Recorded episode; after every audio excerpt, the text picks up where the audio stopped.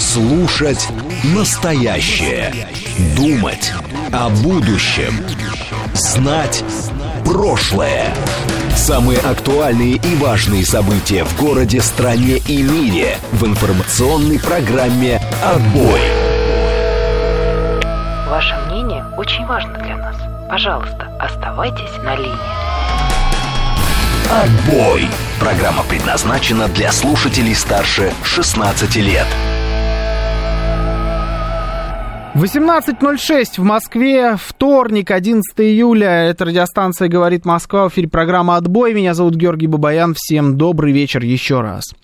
А, напомню для тех, кто, может быть, только сейчас присоединился, точнее, для тех, кто присоединился, я первый раз скажу, напомню для тех, кто слушал нас в предыдущем часе.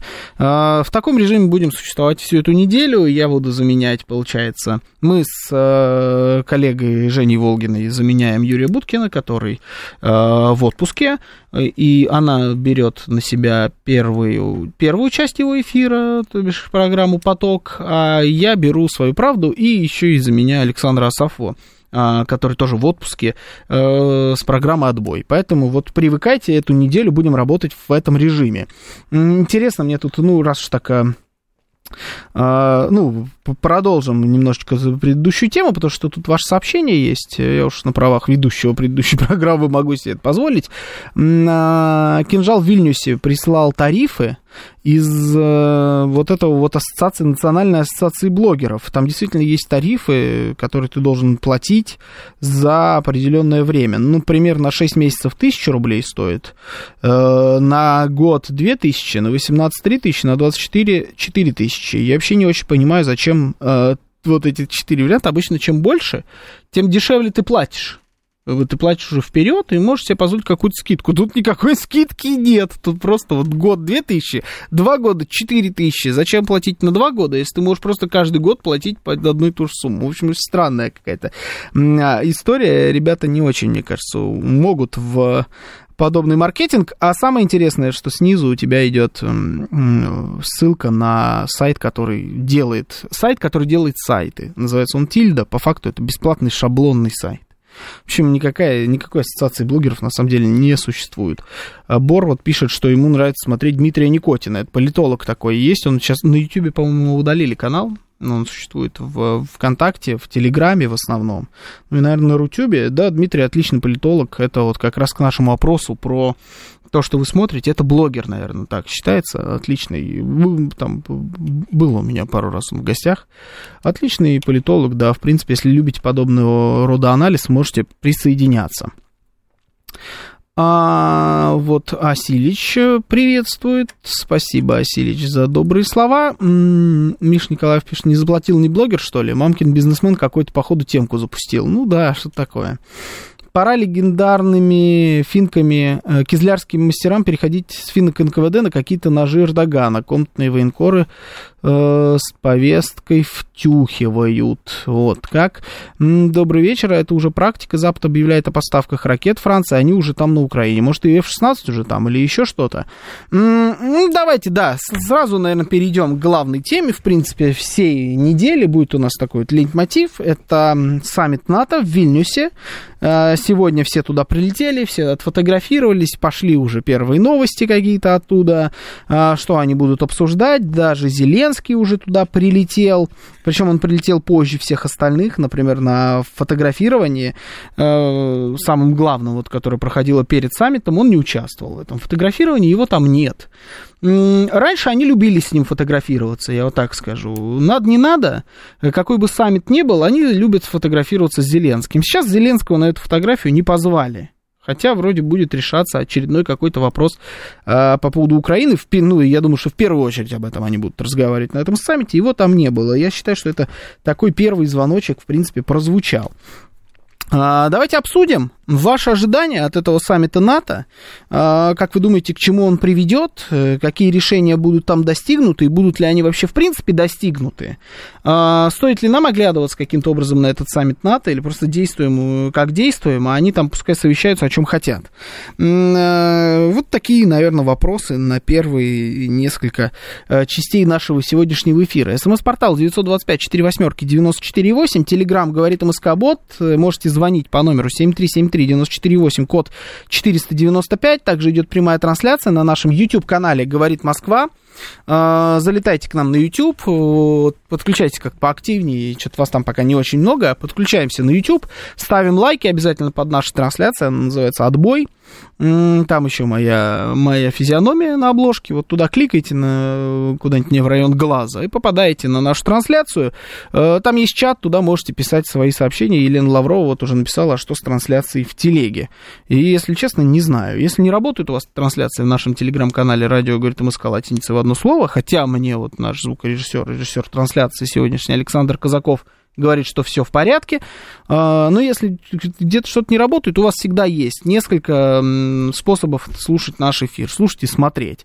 Это, естественно, радиоволна 94.8 FM, эм. это наше приложение, у нас есть приложение для андроида и айфонов, скачивайте его, говорит Москва, там всегда есть прямой эфир. А, и э, в YouTube, ВКонтакте, телеграм-канал радио говорит Москва, латиница в одно слово. Всех вас тут ждем и рады видеть. А, так что, ну давайте сразу, погнали. С, саммит НАТО, ваше мнение, к чему он может привести или не может привести? Слушаю вас. Здравствуйте, добрый вечер. Э, здравствуйте. Здравствуйте. Ну, видимо, основные решения вот по Украине будут завтра приниматься, 12 числа.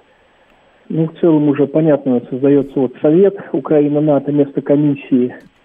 И для России, ну, скорее всего, такого календаря принятия, так сказать, того пресловутого принятия Украины в НАТО не будет, это хоть объявлено, э, ограничится вот этим советом, э, и, так сказать, какими-то приоритетной там военной помощью Украине, что для России достаточно, ну, э, опасно и, так сказать, ее интересы э, серьезно ущемляют.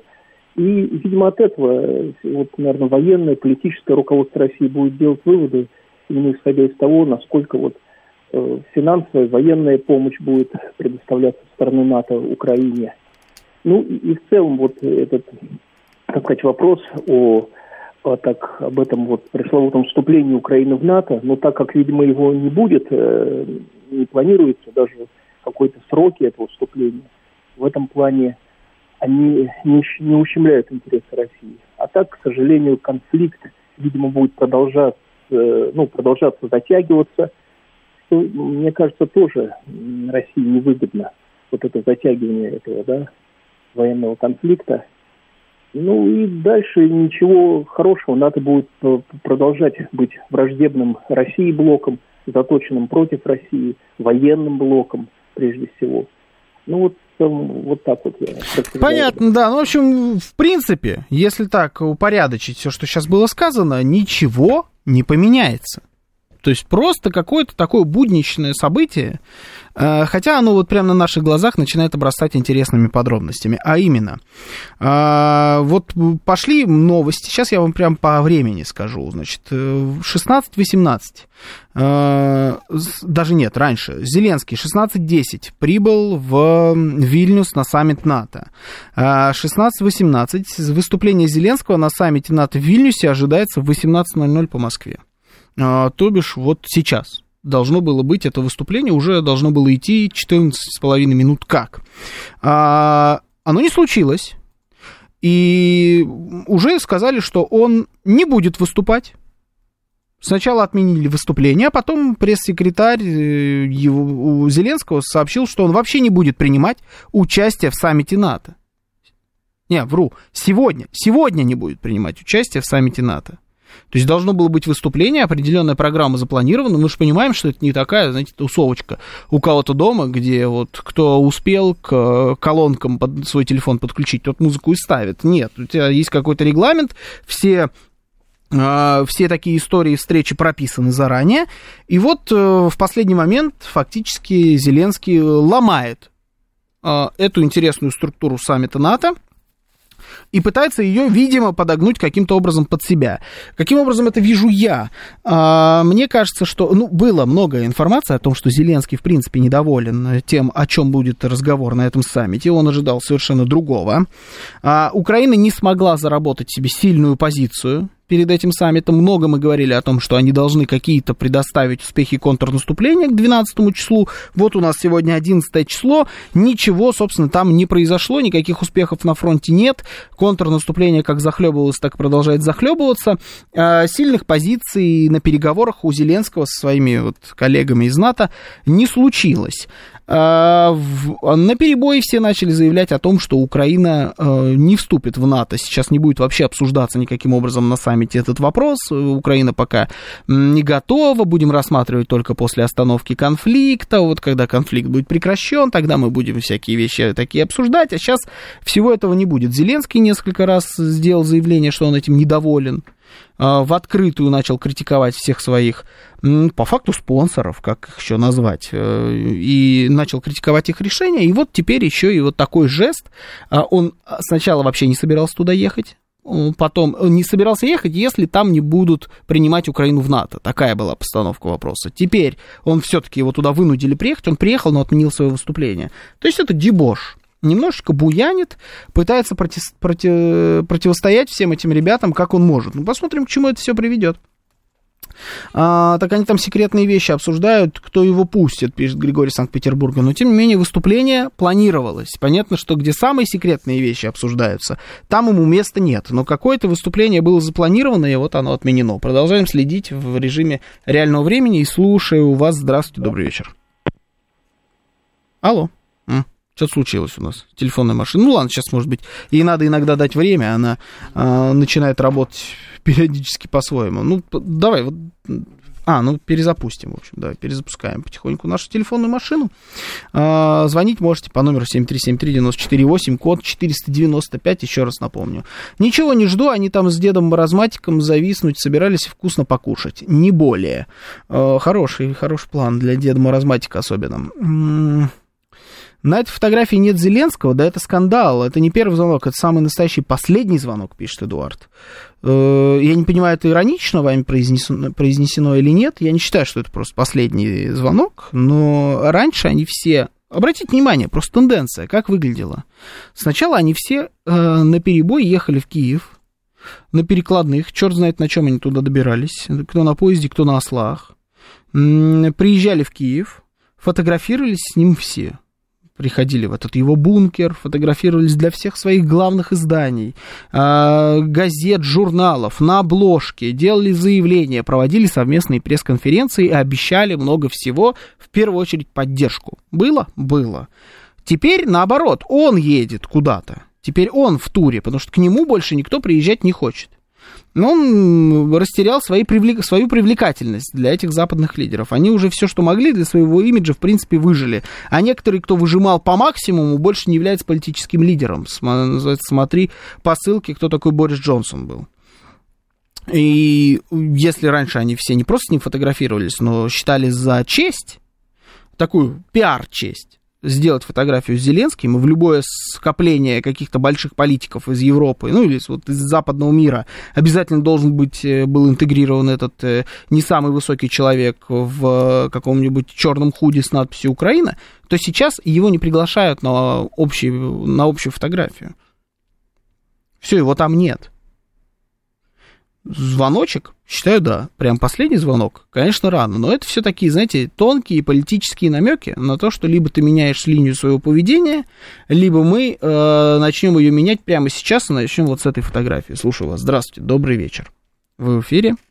Работает? Добрый вечер. Работает, все, отлично. Геннадий, Здравствуйте, Геннадий. Слушайте, ну, вот саммит НАТО для нас он, ну, знаете, для нас он как бы не очень важен в плане того, что что мы, мы будем, что они решат, уже понятно, да, то есть как бы там можно расписать, там и самолеты они дадут, да, если вот сложится такая обстановка, там, и задавить, потому что уже Франция ракет дала, что мы будем делать, да.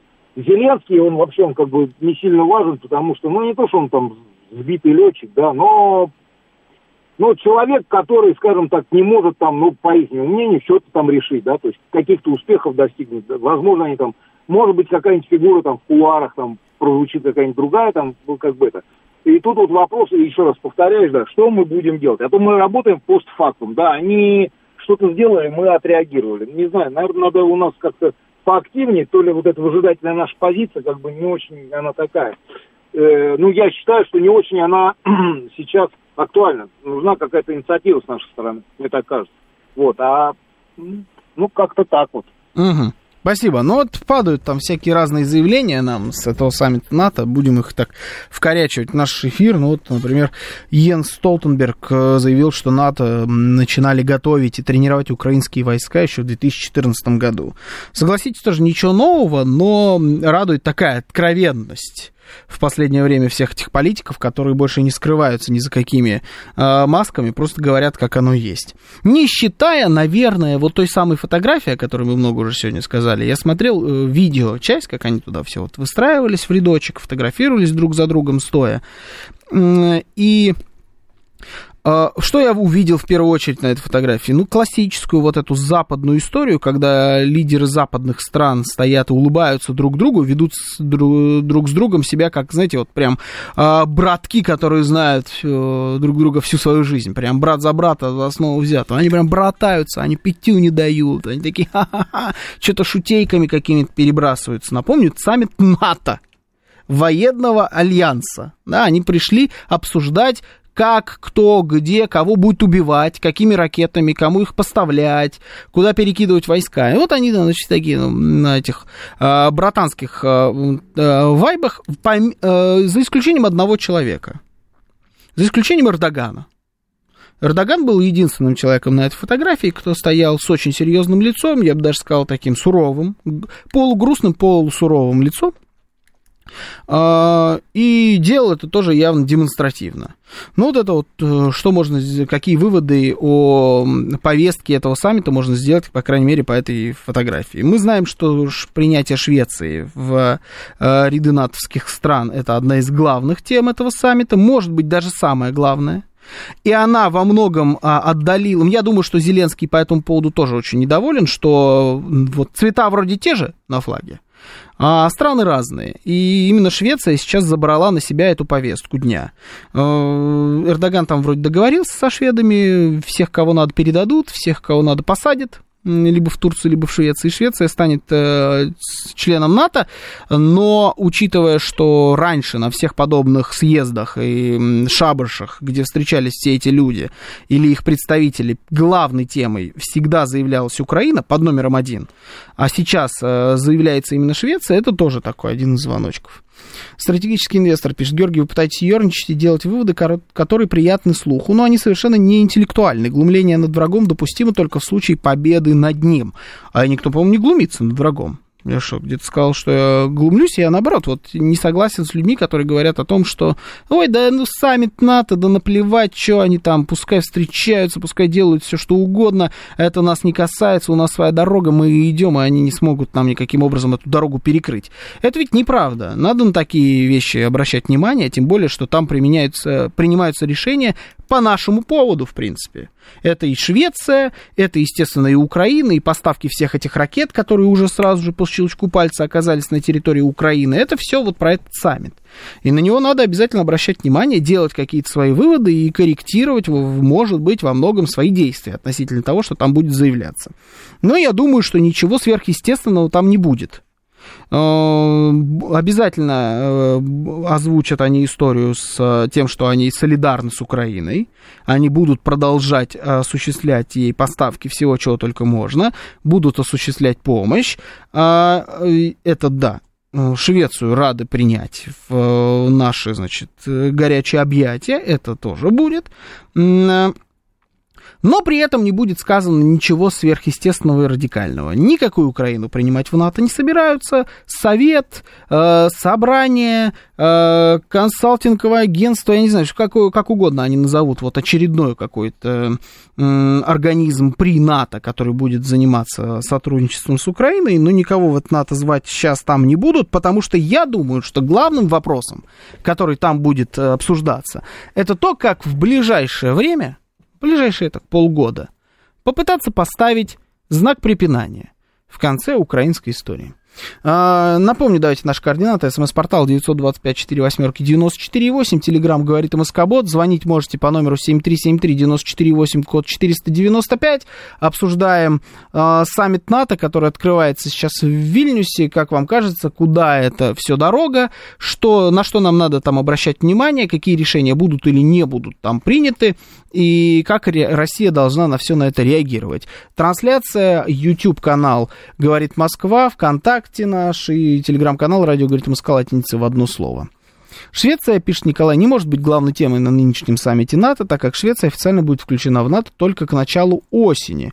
Так как это? Именно то, что она будет э, включена в состав НАТО, это и будет главной темой. Все, они договорились. И вот у нас новый член. Давайте будем обсуждать, что с ним делать, тем более, что мы все знаем, к какой стране э, Швеция находится ближе всего. Слушаю вас. Здравствуйте. Добрый вечер. Вы в эфире.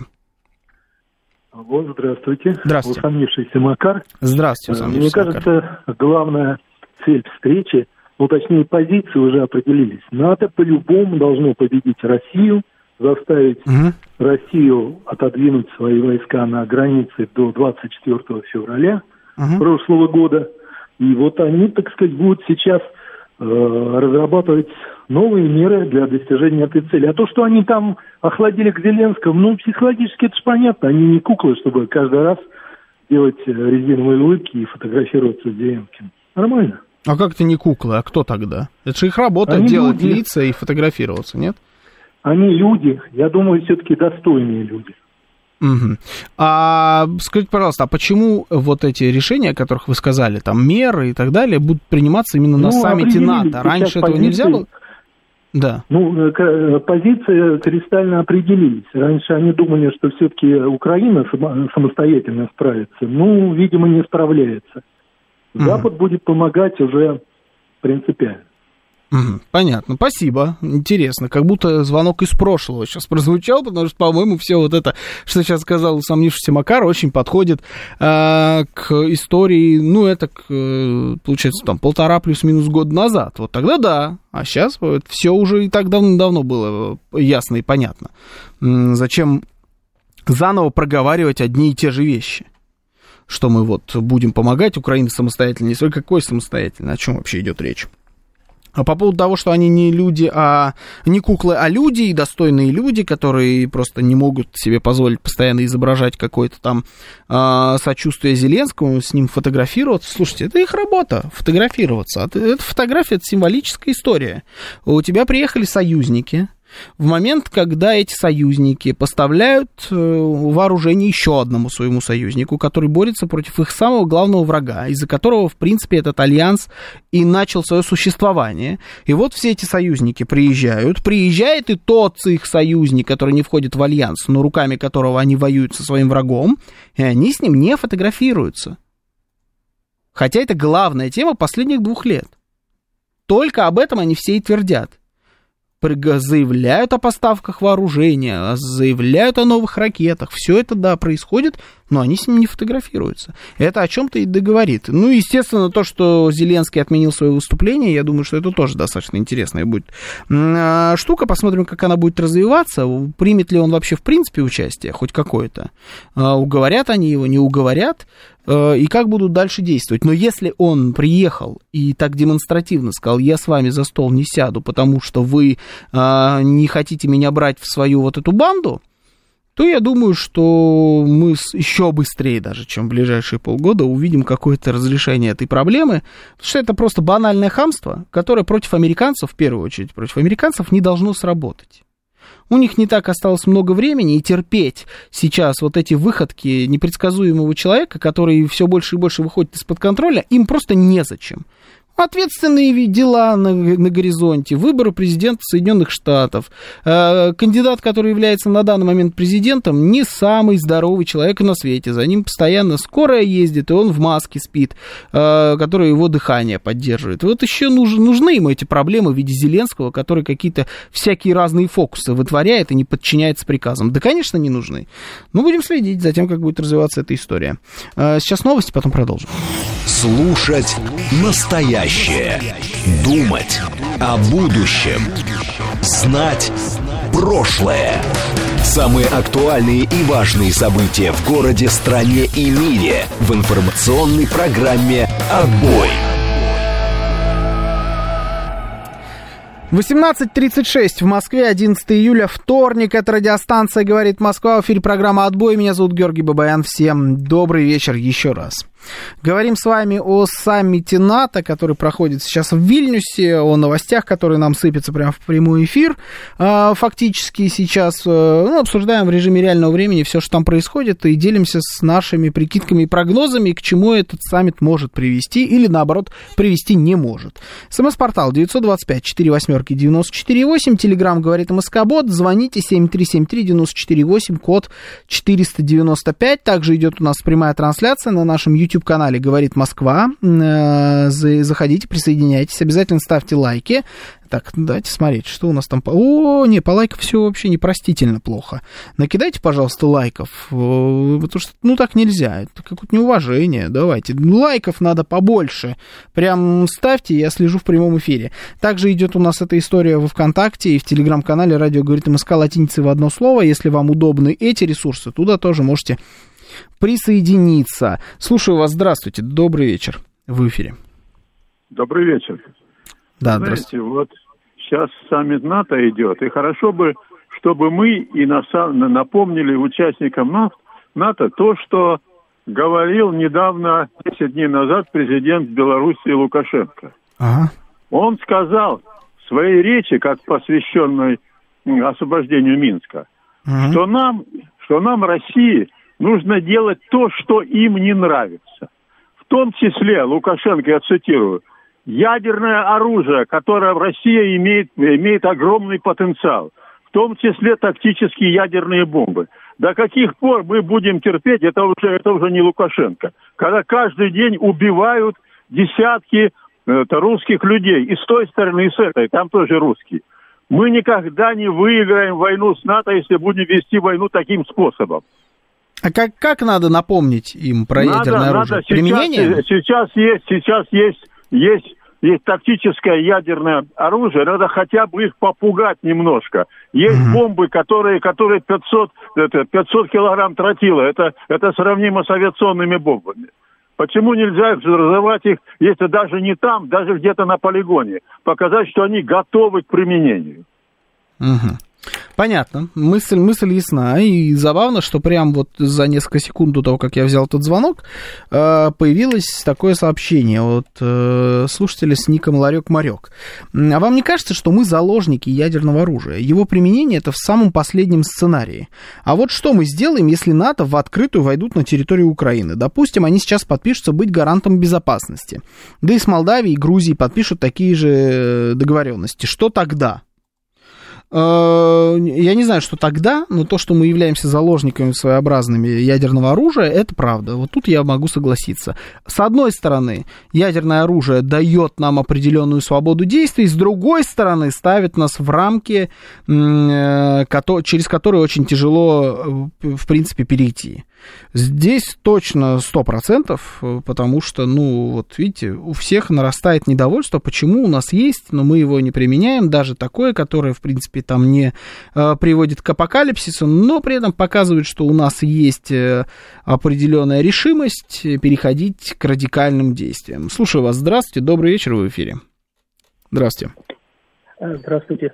Ну вот отвечая на ваш гипотетический вопрос, что если бы какие-то контингенты НАТО вошли на территорию Украины, да. то Россия, мне кажется, конвенциальным своим оружием, не ядерным, так сказать, конвенциальным оружием наносила бы удар по этим контингентам, ракетами у нас отличные кинжалы, калибры, искандеры. Это было бы абсолютно законно. И, наверное, даже если польский контингент, который какой-то зайдет в Западную Украину, по нему тоже ракетным будет нанесен удар. Не тактическим ядерным оружием, а просто нашими, так сказать, нашими ракетами достаточно эффективными. А как они потом на это будут реагировать? Вот у них официальные их войска на территории, по ним нанесен удар, они убиты. Как на это реагирует НАТО в этом вашем вот в этой картине мира? Ну, если это будет польский контингент, НАТО может от него откреститься.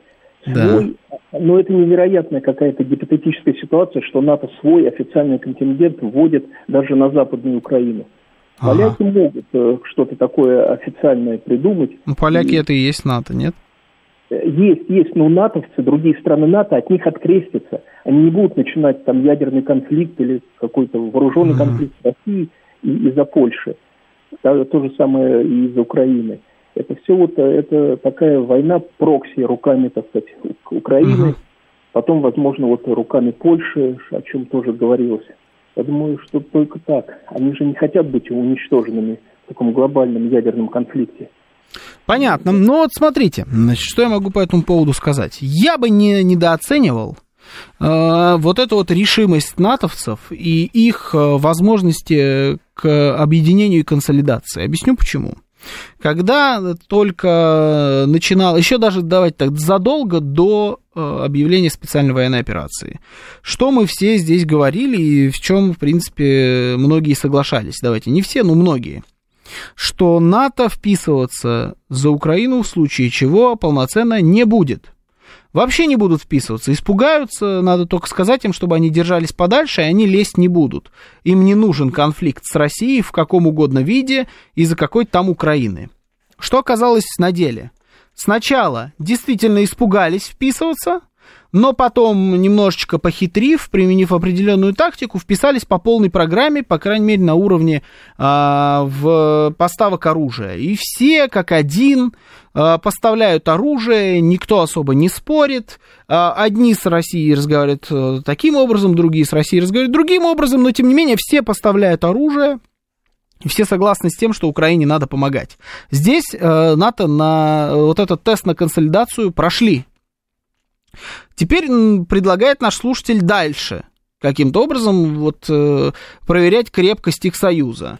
Например, применением э, ядерного оружия или в случае, если они решат, там, одна из стран, например, Польша, войти каким-то образом на территорию Украины – уничтожить всех, все их войска и надеяться на то, что натовцы э, сольют поляков, э, потому что будут бояться э, каким-то образом вступать в открытый конфликт с Россией. С одной стороны, да, с другой стороны, гарантий-то нет.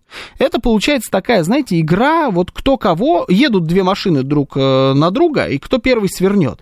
Вот э, нужно, нужно, я считаю, проверять на прочность, но просчитывать моменты, что, в принципе, эту проверку они могут гипотетически пройти, тоже необходимо. Я бы не был так уверен, что они все в один момент скажут, ой, да это поляки, слушайте, это какое НАТО? Это вообще у них раньше в честь их столицы был э, наш главный конкурент назван. Это не наши, это так. Сольем их, а с Россией никаких дел иметь не будем. Может такое быть? Может. Может такого не случиться? Конечно, да. Слушаю вас, здравствуйте. Добрый вечер. Добрый вечер. Добрый. А, я считаю, что уже упущено время. Вот как только начинались первые поставки, когда наши хорошо отработали на Западной Украине, центр с боевиками, с оружием, хорошенечко, очень громко это все было.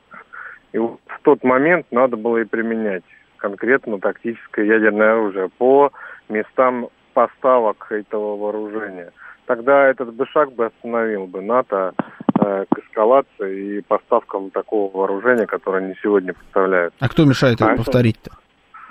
А сегодня уже поздно. Почему? Сегодня уже, потому что сегодня уже такой волны не будет от, э, от эффекта от этого удара уже не будет. Вот посмотрите, да, что они делают. Да, они спокойно сейчас уже полным ходом идут на Запорожскую АЭС и они открытым текстом говорят, что ваше ядерное оружие, вы его все равно не примените. У нас есть свое ядерное оружие в виде атомных э, станций. Угу. И первое, это под ударом может быть Запорожская. Поэтому, понимаете, вот э, является ядерное оружие, оно по сути неприменимо. Вот в этом случае.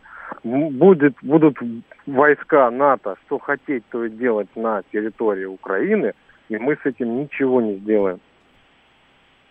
Ну, ладно, хорошо. Я, правда, не услышал, почему вдруг поздно. Мне кажется как раз, что никогда не бывает поздно для, для применения ядерного оружия.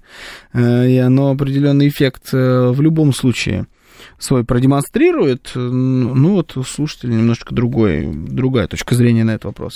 Добрый вечер, Сергей Алексеевич. Добрый Слушаю вечер. Вас. Если мы даже 10 ядерных боеприпасов испытаем на новой Земле, никого это не напугает. Давно это пора понять. Хватит эту ерунду нести в эфире. Если бы это на кого-то напугало, наверное, догадались.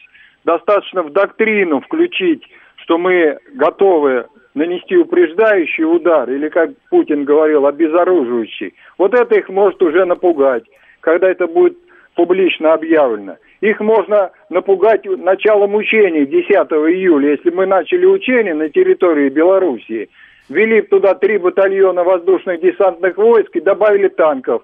Они тоже завизжали, что вы делаете? И это бы их напугало. А ядерным оружием пугать, они знают, что мы его не применим первыми никогда. И никогда не применяли, кстати. Саммит вовлечения НАТО в конфликт – это у них один из ключевых вопросов. И Соединенным Штатам э, однозначно удалось уже э, укрепить их антироссийский альянс. Это они добились. Все решения НАТО по Украине, они основаны на том, что России не удастся в ближайшее время одержать победу над Украиной. И они прекрасно видят, как Украина несет огромные потери в личном составе и военной технике. Причем вот сейчас только в новостях прошло, что с 4 июня по настоящий день Шойгу объявил 26 тысяч уничтожено только личного состава и 3 тысячи единиц техники. Вы представляете, что они делают?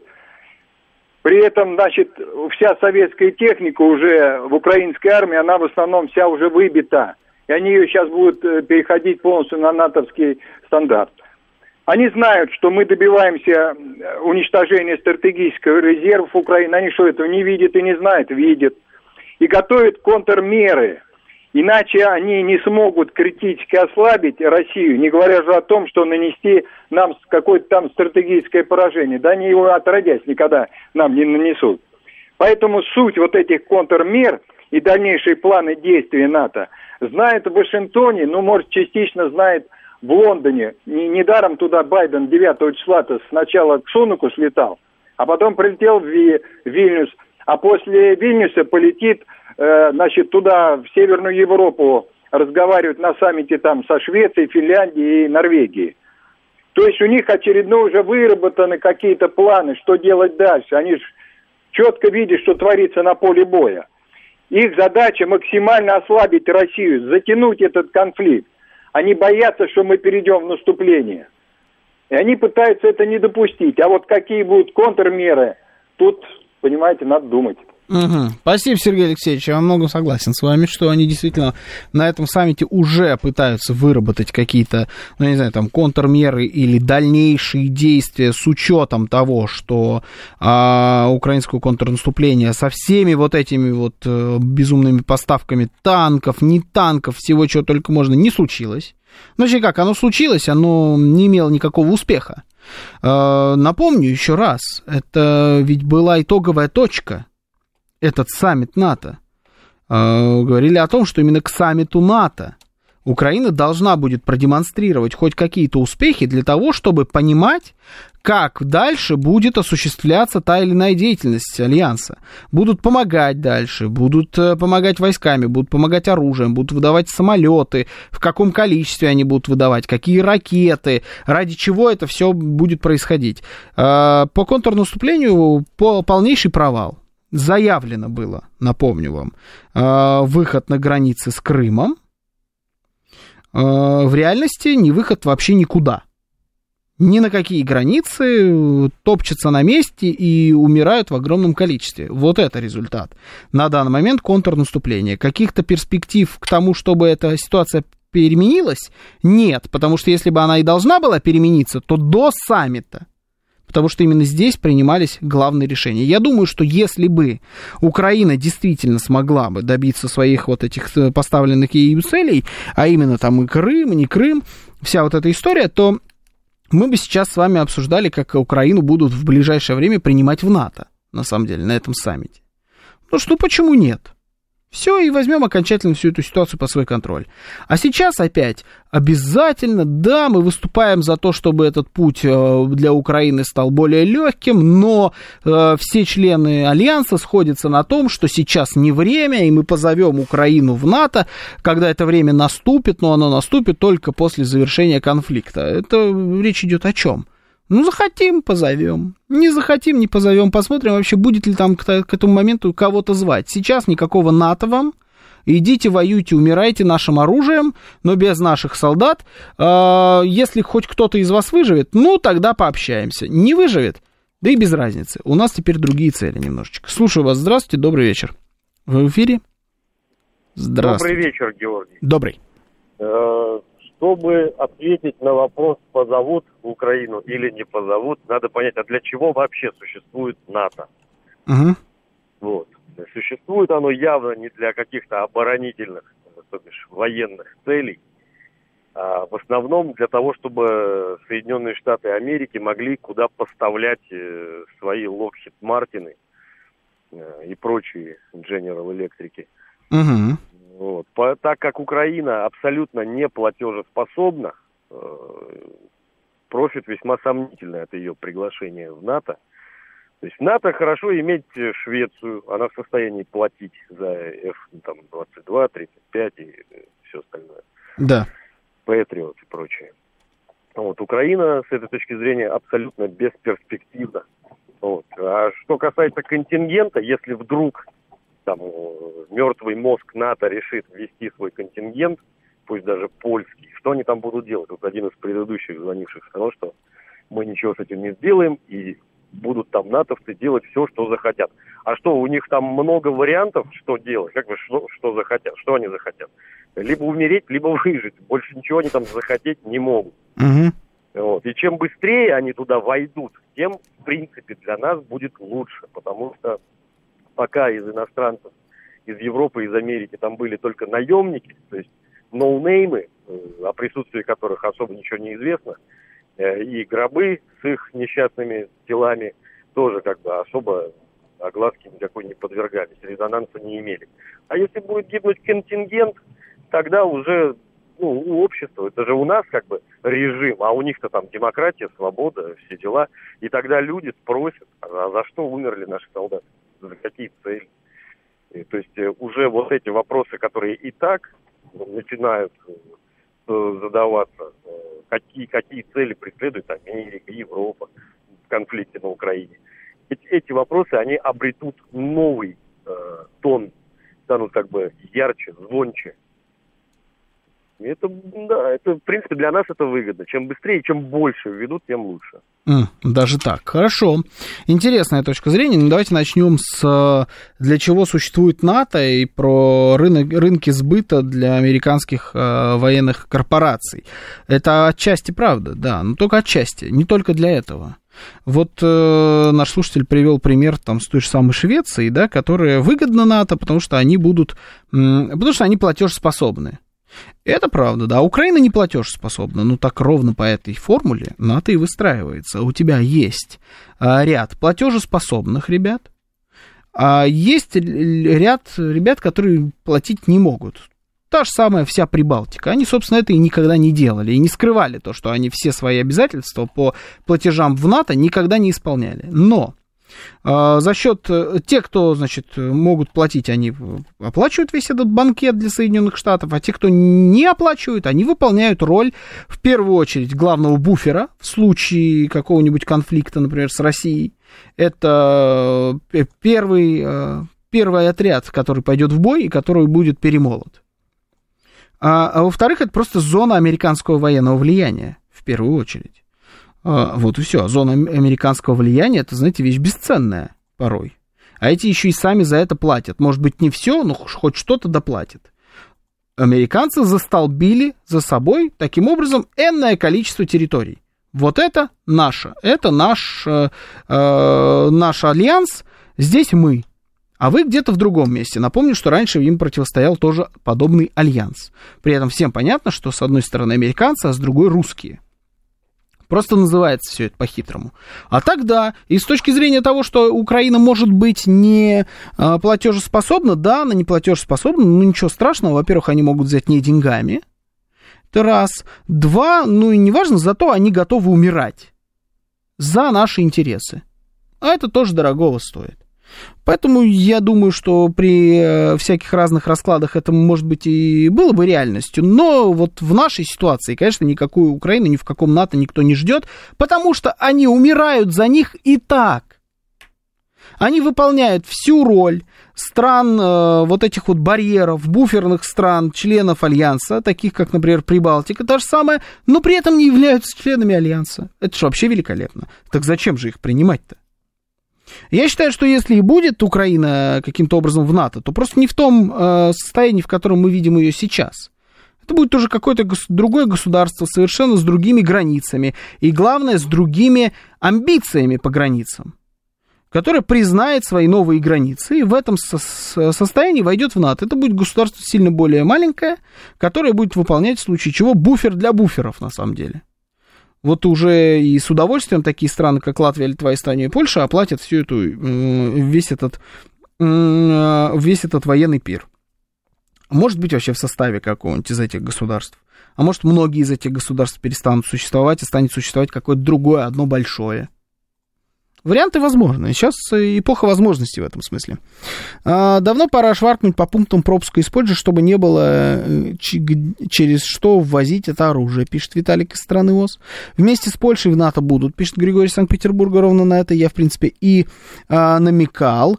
А, так у нас тоже есть часть населения, так у нас тоже уже часть населения задается вопросом, какие реальные цели СВО и зачем это все. Я не понял, почему и так и у нас тоже. Это вот э, к чему дополнение было, собственно.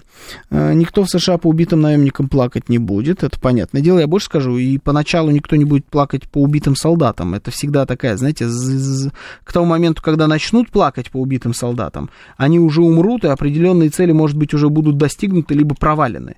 Но в момент ввода войск. Обычно никто плакать не начинает. Плакать начинают сильно позже. Это не только в Соединенных Штатах, это везде так работает. Просто реальность.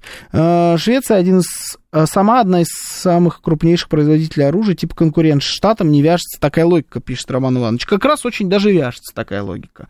Берешь, подчиняешь себе одного из главных конкурентов по производству оружия, бы не назвал прям одним из главных конкурентов. Хороший конкурент, но не один из главных. А подвязываешь, подвязываешь на себя этого одного из главных конкурентов по торговле оружием, заставляешь самого у себя тоже покупать определенные виды вооружения, ну и делаешь так, чтобы рыночек стал чуть посвободнее, потому что у тебя теперь есть рычаги давления а, на такую страну, как Швеция. А, я думаю, что шведы еще несколько раз хорошенько подумают о правильности своего решения. Это было, как, была какая-то импульсивная история, на самом деле не свойственная шведам. Но, тем не менее, вот они продолжают стоять на своем, им уже много раз их боженька отводило от этого НАТО, но они они все равно старались, старались, судя по всему, в ближайшее время в него войдут, ну и как бы флаг им в руки. Что еще не хватало нам по поводу шведов переживать. А, Турция в НАТО не была нужна, расположена выгодно географически. Это, видимо, такое оправдание, почему Турция в НАТО. Параллели, в параллели с саммитом НАТО, пишет Василий, Шойгу отчитался о гособоронзаказе в количестве вооружений, поставленного в войсках. Вот пусть подумают, посчитают, что да как. Техника-то у нас есть, и снаряды тоже. И да, и правильно, главное, вот говорю, как будто нового какого-то пиарщика наняли в Министерство обороны, он периодически выдает правильные вещи.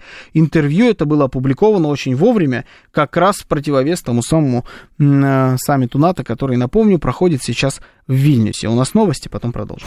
Слушать настоящее. Думать о будущем. Знать прошлое. Самые актуальные и важные события в городе, стране и мире в информационной программе «Отбой». Ваше мнение очень важно для. Пожалуйста, оставайтесь на линии. Отбой! Программа предназначена для слушателей старше 16 лет. 19.06, 11 июля, вторник. Это радиостанция «Говорит Москва». В эфире программа «Отбой». Меня зовут Георгий Бабаян. Всем добрый вечер еще раз. А, значит, напоминаю, что мы обсуждаем все, что связано с э, саммитом НАТО, который проходит сейчас в Вильнюсе. Продолжают там какие-то э, новости и заявления догонять наш эфир. Они там э, что-то заявляют. В основном Йен Столтенберг. Мы сейчас зачитаем. Вы могли слышать это в выпуске новостей. Сейчас зачитаю вам еще, э, что он там поназаявлял. Э, делимся впечатлениями, насколько этот саммит может стать эпохальным, как его, в принципе, рекламировали до того, как он начинался, либо же это очередное сборище э, старых друзей, которые будут опять говорить о главном, но и при этом не скажут ничего нового. В общем, делимся мнениями и прогнозами. СМС-портал 925-48-94-8, Телеграмм говорит МСК-бот, звоните 7373-94-8, код 495, также идет прямая трансляция на нашем YouTube-канале «Говорит Москва», подключайтесь подключайтесь, там есть чат, можете в этом чате тоже делиться своим мнением. Сейчас я зачитаю, там интересно в этом чате. Я так в перерыве немножечко углубился. Прикольный чат. А, вам тоже советую. А, ставьте обязательно лайки. Поставили в прошлый раз, я вижу, надо еще больше. Вас с тех пор стало больше, и лайков тоже, соответственно, должно стать больше. Они на месте замерли. Поэтому давайте, свежеподключившиеся, ставим лайки. Не подключились? Подключаемся и тоже ставим лайки. Нам будет очень приятно, и каналу поможет нашему расти. Он, в принципе, так вот эм, определенный ход набрал. Также идет трансляция в ВКонтакте и в Телеграм-канале «Радио говорит МСК» латиница в одно слово. Туда тоже обязательно подключайтесь. Итак, что у нас тут пишут э, в чате на Ютьюбе? Значит, есть у нас тут прекрасная слушательница, наверное, зовут ее Ева Анна. Она, некоторые бы назвали вас Ева Анна Цыпсой. Есть такое слово смешное, цыпса. Вот многие, я думаю, что вас бы э, так бы окрестили, но вот вы тут что-то про значит, про меня что-то писали плохое, и про Путина, и про Шойгу, и про Януковича, всех, значит, здесь заклеймили. Э, и вот что я открыл всем глаза, какие же примитивные свои колхозные пропаганде. И, знаете, другой бы на вашем, на моем месте вас бы забанил давным-давно. А я вас оставлю, вы меня, знаете, такие люди меня веселят с такой риторикой. Главное, вот вам еще тут некоторые а, пытаются с вами спорить. Ну и правильно делайте, ставьте таких людей на место, товарищи, коллеги, радиослушатели. А, Виталий Филипп пишет, выкрутасы Эрдогана не будем обсуждать. Так вчера, мне кажется, огромное количество времени выделили выкрутасам Эрдогана. А, и мне здесь добавить, если честно, нечего. В эфире главного редактора было, по-моему, очень подробно. А, все это все это обсуждалось очень подробно. Ничего нового с тех пор Эрдоган э, никаких выкрутасов не дал. Единственное, что я могу сказать, что я думаю, что это, конечно, связано с э, зерновой сделкой. И это такой просто, знаете, удар на опережение со стороны Турции. То есть, что вот э, они сейчас попытаются выйти из зерновой сделки, а мы отдадим этих азовцев, и тогда это будет выглядеть так, что Россия выходит из, из зерновой сделки, э, потому что Россия обижена. А если бы мы отдавали азовцев после, после уже завершения зерновой сделки, тогда мы бы выглядели обиженками. Грамотный ход с точки зрения Эрдогана, если вдруг у кого-то еще остались э, сомнения по поводу того, что Эрдоган никакой нам не друг, он просто ведет свою игру, как, в принципе, наверное, и должен вести, именно такую игру и должен вести президент Турции. Что вы от турков ожидали в этом смысле нового? А если у вас еще остались какие-то иллюзии, ну, избавляйтесь от них побыстрее. Вот и все, что я могу сказать по поводу Эрдогана. А, Ларек Марек пишет, что он еще подкинет нам, конечно, дерьмеца. Э, подкинет, да, как и всем.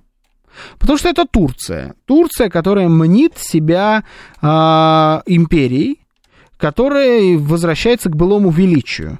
Ни на кого Турция не собирается оглядываться, а, ни на своих союзниках по НАТО, ни, со, ни на своих союзников ситуативных из России, ни на кого, кроме как на Турцию. И это надо воспринимать как нечто нормальное и действовать относительно подобного поведения Турции и ее президента.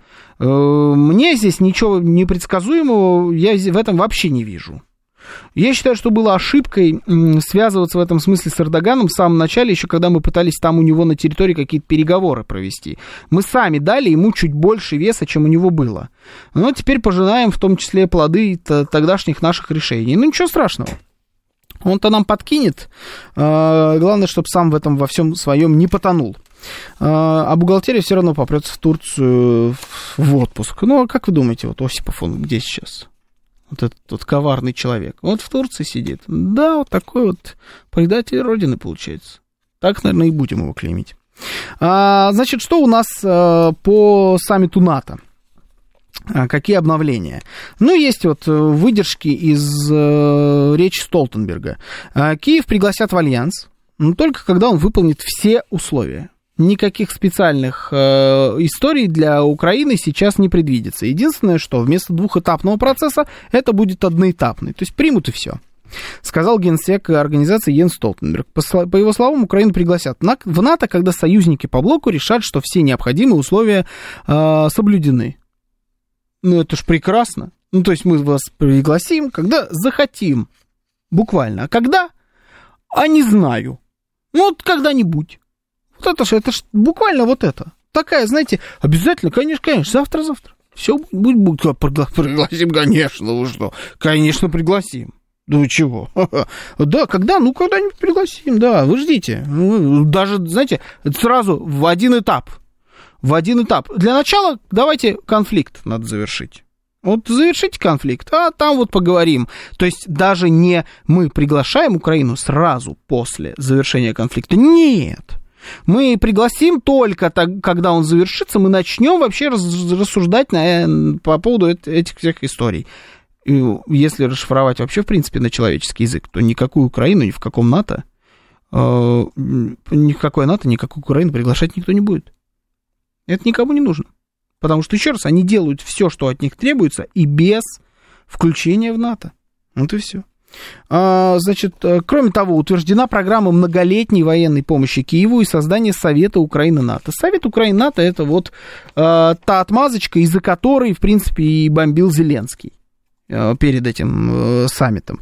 Это очередная кость, которую кинули Украине вместо вступления в, в альянс. А их это явно не устраивает. Многолетняя военная помощь Киева, сам Йен Столтенберг сказал в этой же своей речи, что они помогают Украине уже с 2014 года, поэтому почему он тут вот, они утверждают еще какую-то, ну, наверное, пролонгировали какие-то договоренности. А про объемы здесь ничего нет.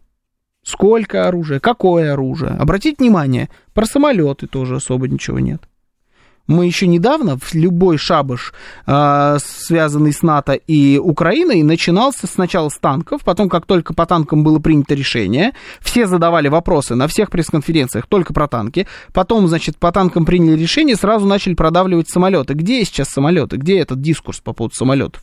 Никто не заикается даже про самолеты. Они говорят про подготовку, про военную помощь, даже про всякие разные интересные ракеты, но про самолеты никто ничего не говорит. А, Столтенберг ответил на критику Зеленского, между прочим, в этом своем высказывании. Он сказал, Зеленский говорил, что он поедет только если Украине будет предоставлены конкретные временные рамки, когда ее возьмут в НАТО. Ну, то есть назовите дату.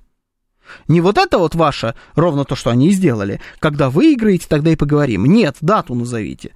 23 декабря 2027 года, ну, например. Вот хотя бы так и тогда будем разговаривать. Столтенберг сказал, что НАТО никогда не называет временных рамок по вступлению стран. То бишь, иди-ка ты, мальчик, сядь-ка на свое место. А на самом деле практически другое сказал, эфир, не эфирными словами. Послал его куда подальше. Но ответил.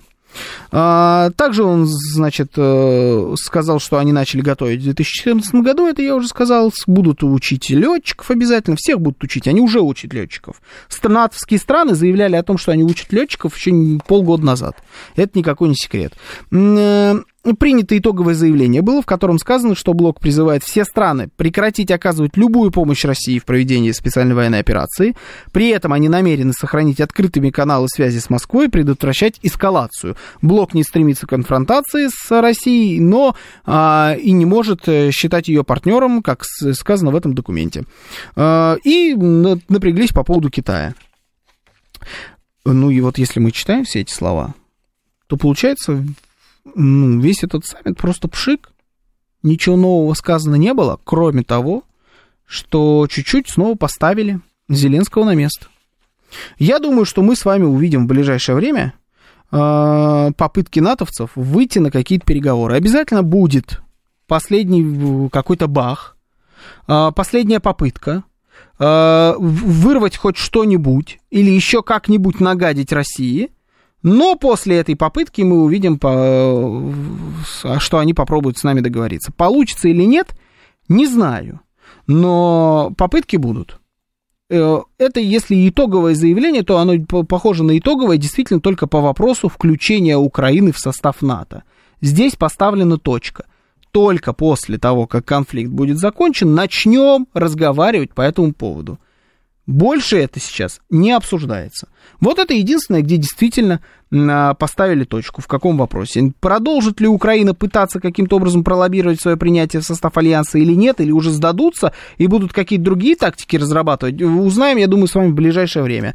Но сейчас это так. НАТО свою оценку в рамках саммита, которым ожидалось как раз принятие Украины в НАТО, а, значит, они своим генеральным секретарем все сказали никакого принятия в НАТО сейчас не будет.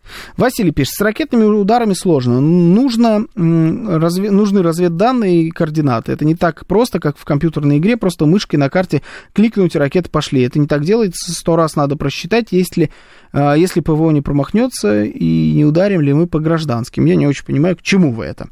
Но все равно пишите. Телеграм-канал наш, э, не телеграм-канал, а телеграм-бот для ваших сообщений говорит МСК-бот. Звоните 7373-94-8, код 495. Также идет э, прямая трансляция на YouTube. И э, во ВКонтакте, в нашем телеграм-канале «Радио говорит МСК» латиницей в одно слово. Я вас слушаю. Здравствуйте, добрый вечер. Алло? Да, здравствуйте. Добрый вечер. Добрый. Вы знаете, я думаю, что сейчас ситуация на самом гораздо опаснее, чем это представляется очень многим людям. Подумайте сами. Если сейчас мы оставим, э, значит, начнутся переговоры, да. то, допустим, они будут относительно успешными для обоих сторон. Иначе э, ну, это какими? Это какими? Э, да, значит, у нас остается очень маленькая санитарная зона до нашей границы. И если значит, Запад воспользуется этой передышкой между передышкой в боевых действиях, угу. поставить на территорию западную Украины Э, значит, э, э, ракеты, которые будут достигать европейской, значит, городов европейской части Российской Федерации, для mm-hmm. нас, по сути дела, такой разворот будет крайне опасным. Крайне опасным, потому что по всему видно, что наше ПВО, к сожалению, не всегда э, может перехватывать эти ракеты. А представьте себе, начнутся значит, э, такие, же, такие же события, как в Донецке украинском, где-то здесь, э, в, э, глубине страны. Что будет с нашей страной? Э, население будет крайне этим недовольно. Правильно? Грубо говоря, а никаких это значит, переговоров. угрозы для действующей власти. А это значит дестабилизация. Вот Меня слышите? Это надо избежать. А, вы меня не слышите. Ладно, хорошо. Ну, не слышите, значит, не слышите. Мнение, в принципе, услышали. Никаких переговоров, грубо говоря. Ну, при этом, если переговоры будут успешными, такая формулировка тоже прозвучала. Немножечко каша. Надо сказать, немножко каша. Слушаю вас. Здравствуйте, добрый вечер. А, добрый вечер. Добрый. Вот, ну вот э, если через месяц, скажем, окончательно это пресловутое наступление ВСУ провалится, да. то, может быть, это было бы э, нормальным вариантом э, проведения между НАТО и Россией, прежде всего, вот, каких-то переговоров. Ну, формально там и Украина может быть подключена.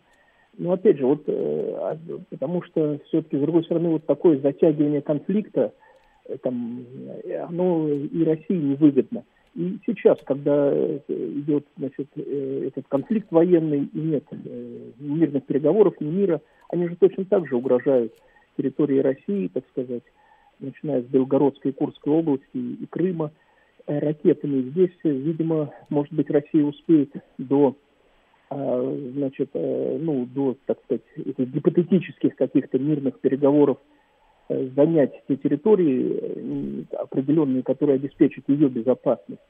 А дальше, наверное, нам нужно будет определенно, ну, как бы поставить ну, киевскую власть перед той угрозой, что если они будут центральные районы России обстреливать любыми дальнобойными ракетами, то уже, в общем-то, реальностью да не станет применение России тактического ядерного оружия. То есть просто угроза э, угроза применения, не само применение, а угроза применения, которая, ну, по идее, это должно как-то подействовать. Все у нас утыкается в ядерное оружие. Что-то. Вот угроза, не угроза, применение, не применение, все вот вокруг ядерного оружия идет какая-то риторика. Никто сейчас не говорит ни про какое ядерное оружие. Речь идет о том, что контрнаступление, которое стало результатом всех этих безумных поставок огромного количества вооружений, в том числе и супер распиаренных танков, и немецких, и английских, и каких только там не поставляли танков, и ракеты, и хаймарсы, и другие, вообще все-все-все, кроме самолетов, все, что можно было поставить, поставили, ничего не случилось. Не смогли никаким образом продвинуться. По факту выкинули просто так огромное количество денег в пустоту, хотя обещалось нечто другое. Ну, соответственно, значит, надо делать как-то по-другому. А поставлять им до бесконечности оружие ни к чему это не приведет. А времени остается мало. У нас тут выбор э, уже рядом. Надо как-то приостанавливаться, а потом разбираться. Может быть, поставим что-нибудь еще, может быть, там не поставим, может, вообще на них забьем. Ну, главное, с выборами разобраться. Вот как оно выглядит на самом деле. А вы про ядерное оружие. Все. Никто сейчас не обсуждает никакие удары ядерным оружием. Пора уже, наверное. Не, ну, дискутировать мы, конечно, можем по этому поводу, но никто сейчас э, носить удары ядерным оружием не будет, потому что в этом нет никакого смысла. На данный момент ситуация разрешается и без применения ядерного оружия. И у всех выработана определенная тактика, а, никаким образом не связанная с применением ядерного оружия. На данный момент еще не настало, видимо, время для того, чтобы его применять. Слушаю вас. Здравствуйте, добрый вечер. Эй, промазал? Попал. Слушаю вас. Роман, ой, слушай, Георгий, извините, простите. Да, ничего страшного. Я Александр. Э, эм, но я, знаете, считаю, что совсем наоборот. То есть, я, э, в смысле, не, э, отличие от предыдущего звонившего. Угу, угу. Не, не от того, что вы говорили, а да, от да, того, да. что предыдущего. А, то есть я считаю, что вообще ни при каких обстоятельствах нельзя идти до следующей весны на переговоры. Даже если они будут угу. э, с, с хорошей предложением. Почему? Э, потому что в январе выборы на Тайбэе, да. Э, и вот э, нам надо, чтобы ну нам с Китаем, я так считаю, нам надо да. с Китаем вместе, вот нам вместе с Китаем надо поставить американцев перед э, угрозой двойного конфликта, если он вмешается, ну, американцы, если вмешаются э, на э, э, выборы на Тайвань, Тайвань. Э, в, э, в, результат выборов на Тайвань, они наверняка вмешаются, они, собственно, и пытаются прекратить этот конфликт, якобы делая в американских выборах. Нет, для них это важно э, не дать Тайвань Китаю. И если они с нами договорятся, да, как бы вот тут подпишут, то они там все силы бросят туда. И вот нам надо поставить э, США перед угрозой уже двойного конфликта. Угу. И поэтому в любом случае, э, до вот, э, включая февраль даже, э, нам с ними вообще ни о чем нельзя договариваться.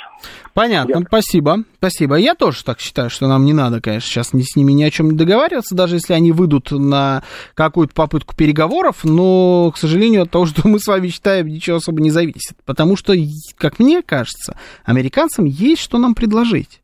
Они заинтересованы в том, чтобы, я убежден в этом, в том, чтобы конфликт никаким образом не повлиял на их выборы, а, соответственно, на многое готовы ради этого пойти.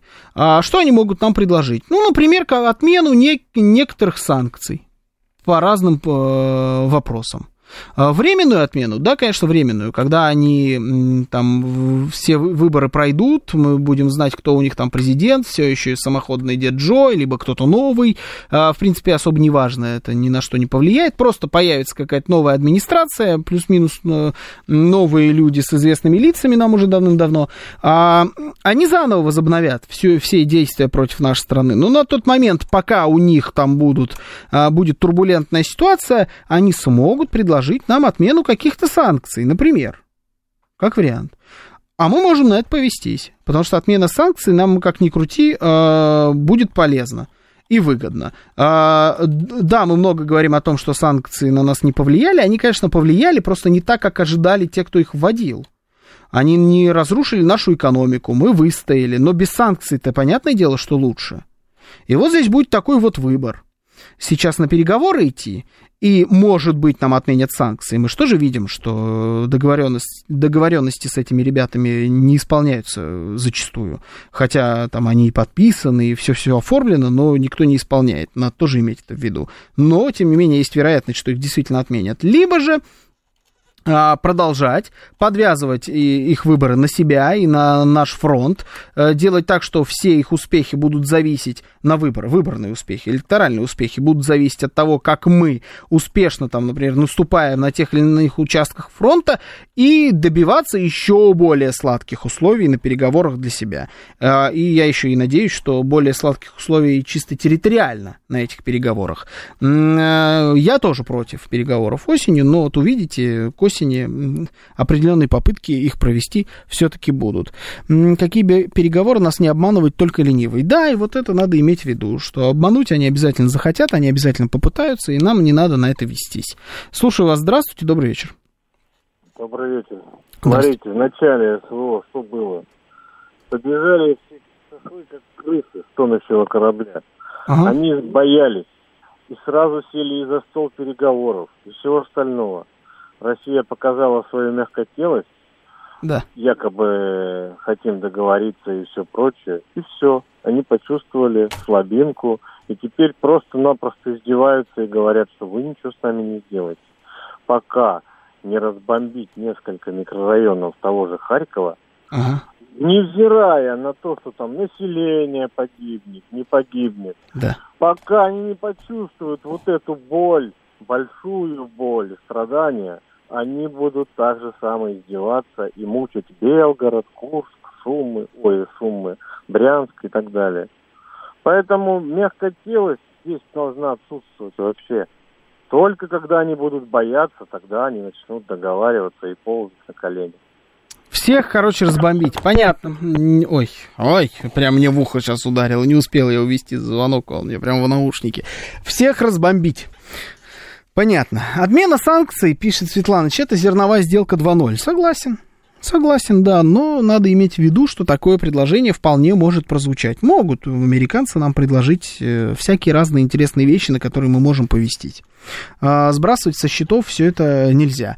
А если отменят санкции, то на импортозамещение забьют. Никакого рутюба. Оно нам не надо, тем более... А оно нам надо, пишет Альфель, тем более те, э, телеполитологи говорят, что санкции это благо. Ну, те, кто вам говорит, что санкции это благо, они, конечно, лукавят ничего хорошего в санкциях нет. Это благо с той точки зрения, что это заставляет нас немножечко быстрее как-то принимать решения, двигаться, шевелиться для того, чтобы эти санкции либо обходить, либо придумывать свои аналоги и так далее. Это просто немножечко вот так вот э, бодрит всю систему, в принципе. Ну, так, конечно, санкции это никакое не благо.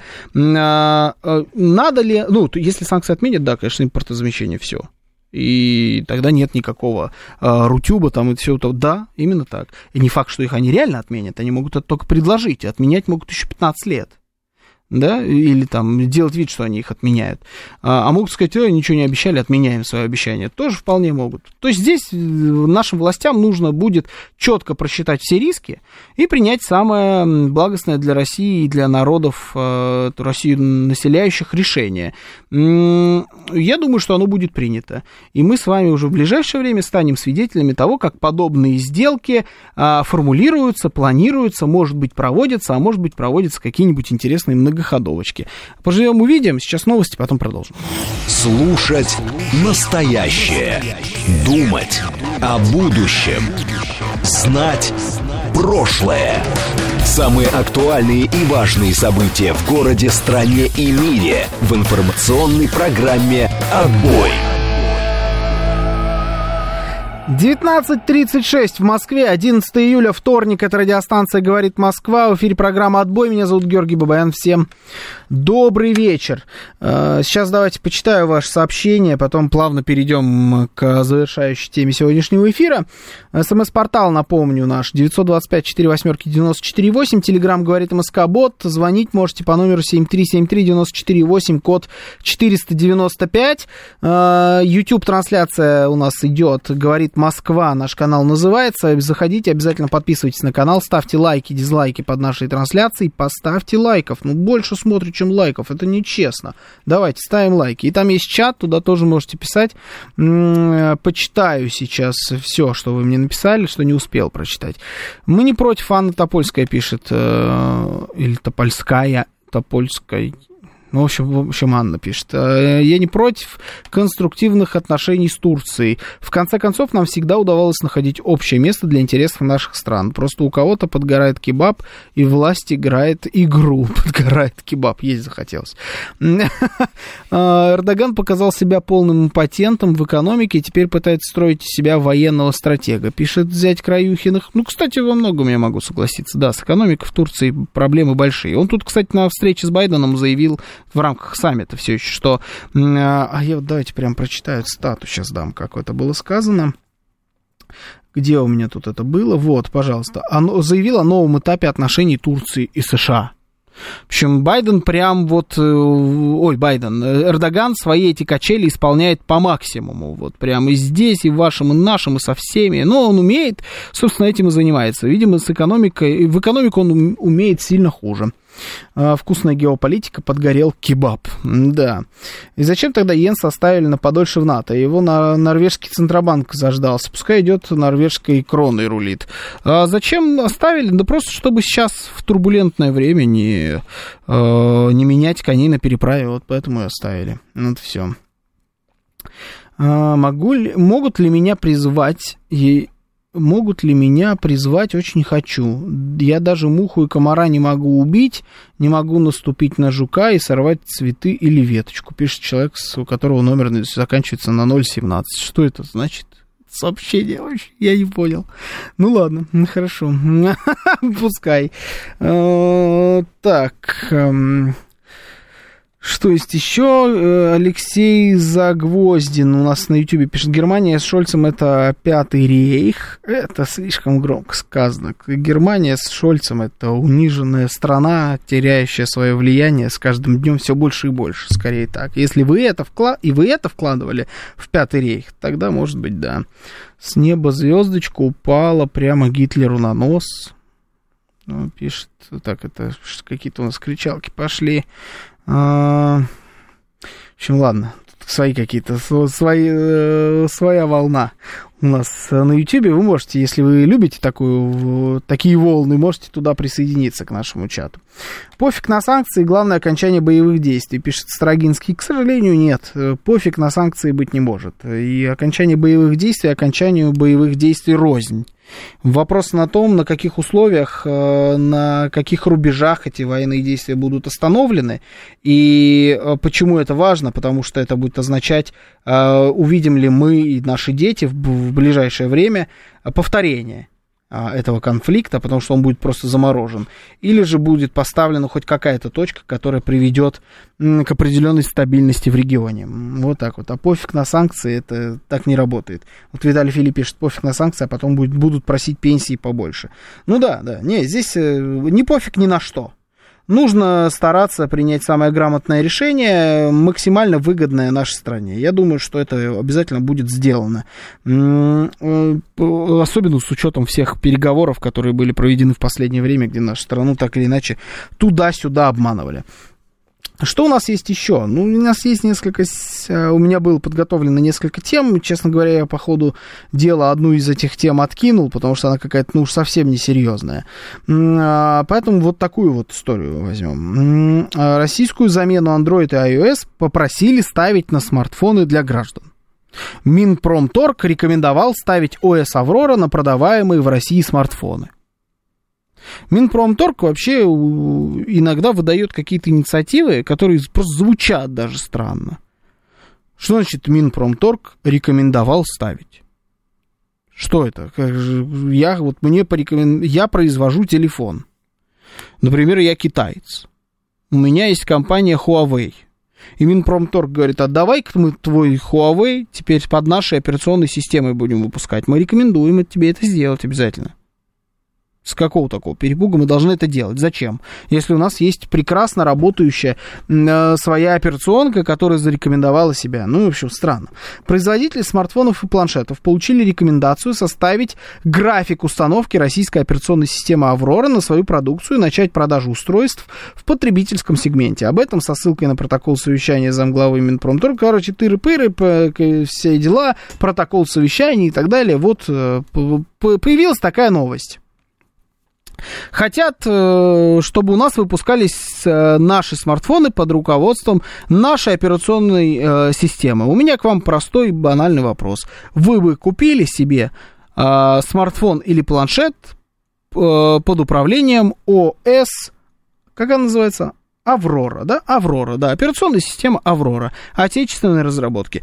Купили бы вы себе такой смартфон или нет? При каком условии бы вы его купили? Если это ваше единственное устройство или не единственное, может быть вторым, как такую игрушку, потому что вам интересны технологии и хотите посмотреть, на что наши способны, что мы там написали. Э, вот что должно случиться, чтобы вы купили себе телефон на отечественной операционной системе? 925 4 восьмерки 94 8, это смс-портал, телеграмм говорит МСК-бот, звоните 7373 94 8, код 495, я вас вас слушаю. Здравствуйте, вы в эфире. Добрый вечер. А, вечер добрый. добрый. Спасибо за эфир. 984. Вы знаете, а, я бы обязательно перешел на эту систему угу. Аврора только после ее отработки у моих друзей, знакомых, близких людей. Просто чтобы вот не брать а, сырую, потому что сто процентов ее будут еще допиливать и допиливать и допиливать многие годы. А вот что я скажу. А кто будет вот ее э, тестировать, если вы себе ее взять не захотите? Ну, слушайте, все равно будут. Но у нас, э, ну вот, вы интересный вопрос задаете. Uh-huh. Если у нас столько приверженцев МММ, ну, о, о чем мы говорим? Конечно, будут люди. Это печально, но, но кто-то должен за это взяться. Я не возьмусь, как первый. То есть я хочу как бы это не... Законченный хороший продукт уже. Да, не цинично звучало, но я хочу именно вот не, не мучиться, а взять э, со всем патриотизмом, но хорошую «Аврору». Да, вот. да, да, понятно. Не, я прекрасно понимаю такую позицию. Спасибо. Э, патриотические какие-то мысли и порывы, они не должны идти бок о бок с состраданием. То есть, действительно, желательно, чтобы это был уже хороший завершенный продукт, который выполнял все свои функции и был, э, им было приятно пользоваться. Пускай там будут какие-то баги, недочеты, но их можно от них избавляться по ходу дела. Точно так же работает и с тем же самым андроидом, и у компании Apple такие же проблемы. Это все решается в процессе. Но изначально, уже в момент выхода на рынок, это должен быть хороший готовый продукт, на который ты можешь сходу, практически ничего не теряя, пересесть с андроида. Вопрос, OS Aurora это такой продукт? Кто-нибудь им пользовался? Кто-нибудь видел, как эта штука работает? Что она может? Какие на нее есть приложения? Я могу вот сейчас поставить ее себе на телефон и сразу, например, с нее выйти во ВКонтакте и смотреть нашу прямую трансляцию. Не надо YouTube, давайте ВКонтакте. Есть такая возможность или нет? Слушаю вас. Здравствуйте, добрый вечер, вы в эфире. Здравствуйте. Здравствуйте, вы в эфире. Алло. Здравствуйте. Здравствуйте. Э, с удовольствием установил бы ОС э, нашего производства Аврору на iPhone. А, а Если... на iPhone? Да, на iPhone. Мне кажется, прекрасная идея была бы. Например, э, Windows же можно на Mac поставить, поэтому если сделать ага. возможность поставить Аврору на iPhone, будет очень прикольно. А зачем именно iPhone? Он удобен. Чем? Эр -эр эргономикой. А, ну просто вам нравится, вот как он в руке лежит. Да. Ага, понятно. Ладно, хорошо. А если наши сделают да. продукт э, соответствующий, то мне кажется, это абсолютно будет не проблема, учитывая, какая у него будет Э, преимущество по цене, преимущество по комплектующим и преимущество по гарантийному обслуживанию э, рано или поздно э, перебьет всю продукцию. Если приводить пример, то вот я часто езжу uh-huh. по дорогам, и, наверное, все замечают, как много машин китайских становится на дорогах. Да, конечно. Как раз таки, мне кажется, что люди именно мотивируются тем, что их легко обслуживать, запчасти есть, выглядят хорошо.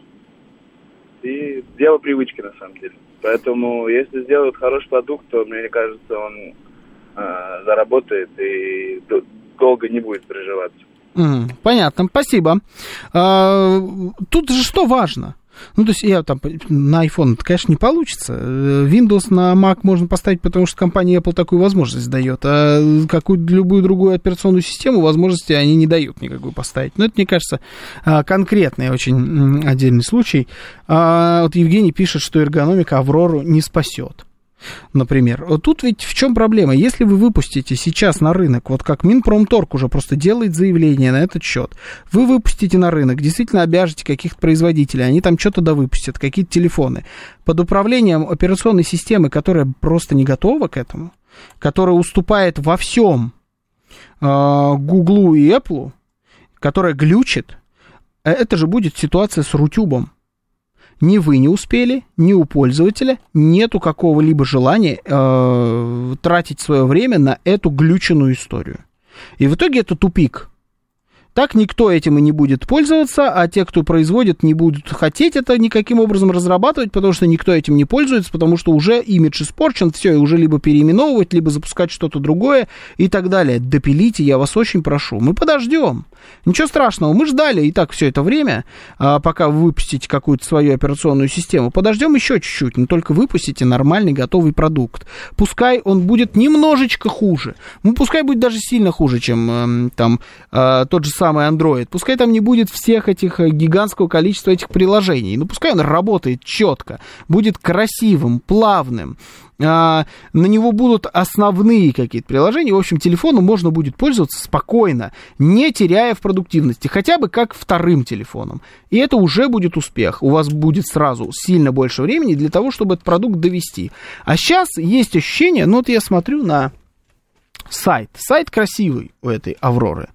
Но, э, честно говоря, я здесь вижу просто какие-то общие слова.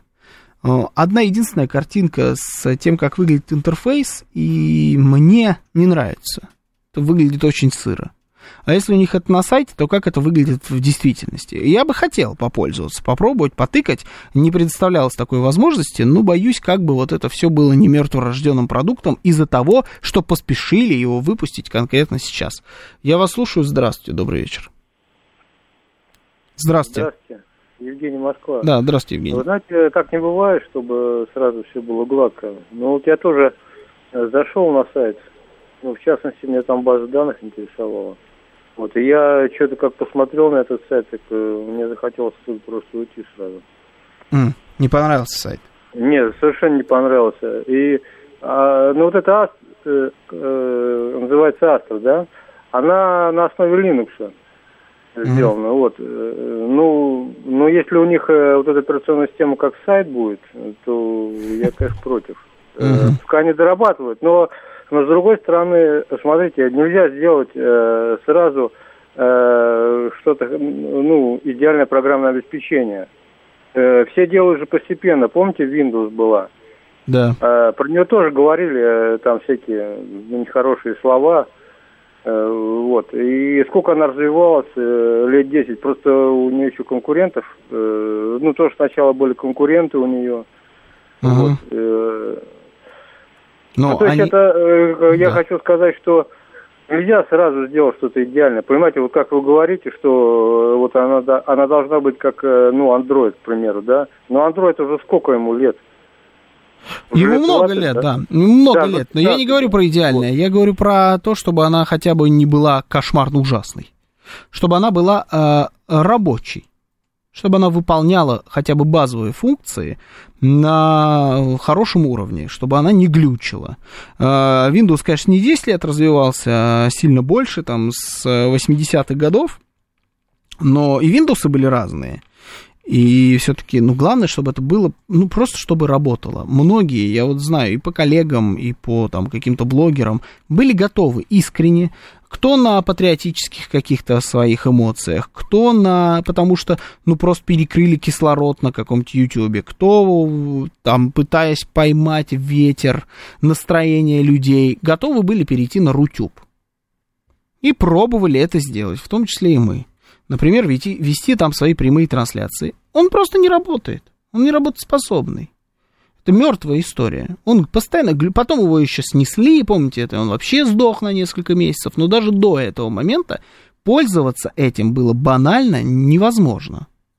Постоянно, говорю, вот ты, ты не можешь смотреть видеоролик, который зависает каждые 30 секунд, потом вылетает, и ты должен снова его искать и так далее. Вот если нечто подобное произойдет с этой Авророй, то мы уже никогда не увидим операционную систему Аврора, которая будет э, стоять хоть на каких-то телефонах, потому что уже никто никогда не захочет себе покупать такой телефон и им пользоваться. Хотя она в какой-то момент, может быть, и станет великолепной, в чем я сомневаюсь, если она вот, выйдет такой же, как Рутюб, с таким же отношением к делу, а, то ну, ну, просто очередной загубленный, хороший, амбициозный проект. Сайт ну, не впечатляет. Да. Если у вас был какой-то опыт взаимодействия с этой историей, обязательно позвоните, тоже о нем сообщите. Слушаю вас. Здравствуйте, добрый вечер. Добрый день, Леонид Москва. Э, ну, вы знаете, вот тот путь, который вы описали для продукта, да. что он должен выйти хотя бы не ужасным, он вообще-то практика не подтверждается. Угу. Если вы помните первый Android, то он когда вышел, первая версия Android, да. она была гораздо хуже даже, чем Symbian и Windows Mobile. И, видимо, ваш вот слушатель говорил о Windows 10 лет, в смысле Windows Mobile, ага. который 10 лет развивался, развивался. Но он вообще сдох. Не, но так никуда не развился. Да. да. И первый Android он был настолько ужасен, что ну, это был провал провалов и все такое прочее. Но у Гугла бесконечные деньги, да, мы это понимаем, вообще бесконечные. И как раз это и есть путь. То есть любой продукт его сначала покупают только фрики, да, ну, которые вот прям фанаты всего нового. Потом э, у него появляются какие-то адепты, которые несут это в массы, а дальше продукт становится массовым. Но все это работает только тогда, когда у тебя бесконечные или около бесконечные деньги. Почему в России, допустим, тот же Яндекс и не, ну, не родил никакого, никакой своей о, о, оси, ни там, ни мобильной, никакой иной, именно потому что слишком много для этого денег надо. К сожалению, выпустить сразу что-то стоящее невозможно по той простой причине, что э, тогда это получится просто копия андроида. А если хочешь сделать что-то свое, то тебе надо сделать как-то иначе. А если хочешь сделать иначе, ну там же все защищено патентными правами и так далее, да? Угу. А если ты хочешь делать иначе, то это работает только так. Знаете, как говорится, не судите строго, это мой первый ребенок. Да, вот. да. Ага. Да, э, вот. Поэтому я думаю, что это хорошо, что они ее выпустили такую кривую косую, потому что если бы они, знаете, как говорится, можно делать, можно 30 лет готовить какой-то продукт, а потом ты его выпускаешь, и тут вдруг выясняется, что печатные машинки больше никому не нужны. Хотя ты сделал самую лучшую в мире печатную машинку. Вот в чем проблема. Поэтому то, что они ее выпустили, это круто, хорошо, пусть они ее допиливают. Понятно, что это будет э, первый там лет 10, ну, как, собственно, и Android, это абсолютно убыточная история. Но потом, если они привлекут вендоров, скажем, китайских, и плюс э, законодательная поддержка, например, э, запрет продавать у нас китайские телефоны без предустановленной вот этой оси, да, uh ну и все, она полетит, и вам будет без разницы, по большому счету, если вы не, ну там, вот я, например, лично фанат Apple IC, я ну, не, не могу пользоваться Android, мне неудобно. Но есть люди, которые фанаты Android, им абсолютно удобно. А есть люди, как, например, там, условно, там, мой тесть, да, ему очень без разницы. Звонит, в интернет выходит, WhatsApp работает, фотографии внука делает. Да. Какая ему там разница, на то его носи, на другое носи. Поэтому абсолютно это может быть живой историей, если, будет, если хватит денег и будет э, господдержка. Вот угу. такое мое мнение. Понял, спасибо. Ну вот э, я ровно про то, о чем тесть нашего слушателя и говорил. Вот, собственно, пускай он звонит, фотографии делает, в интернет выходит. Вот пускай базовые вещи делает хорошо. Если мы вспомним тот же самый первый iPhone – это было ущербное устройство по сравнению с конкурентами из той же самой, например, Nokia. Оно не умело снимать видео, оно не могло перекидывать э, музыку по Bluetooth или ИК-порту, оно а, не имело самой, там, какую самую лучшую камеру на рынке. А, оно делало очень хорошо несколько базовых вещей и обладала вау-фактором в, лице гигантского на тот момент экрана э, с сенсорным управлением. А, и этого хватило для того, чтобы уже за вторым устройством подобного толка стояли очереди. А еще через несколько лет, когда они в итоге просто допилили эту концепцию и добавили кучу всяких базовых на тот момент функций, э, хватило для того, чтобы, в принципе, захватить практически весь рынок под себя. Вот и все, так бывает. Будем, в общем, желаем ОС Аврора долгой и счастливой процветающей жизни под флагом нашей великой страны. Вот такое вот у нас завершение эфира. Это была программа «Отбой». Меня зовут Георгий Бабаян. Сейчас рубрика «Провиант». Счастливо.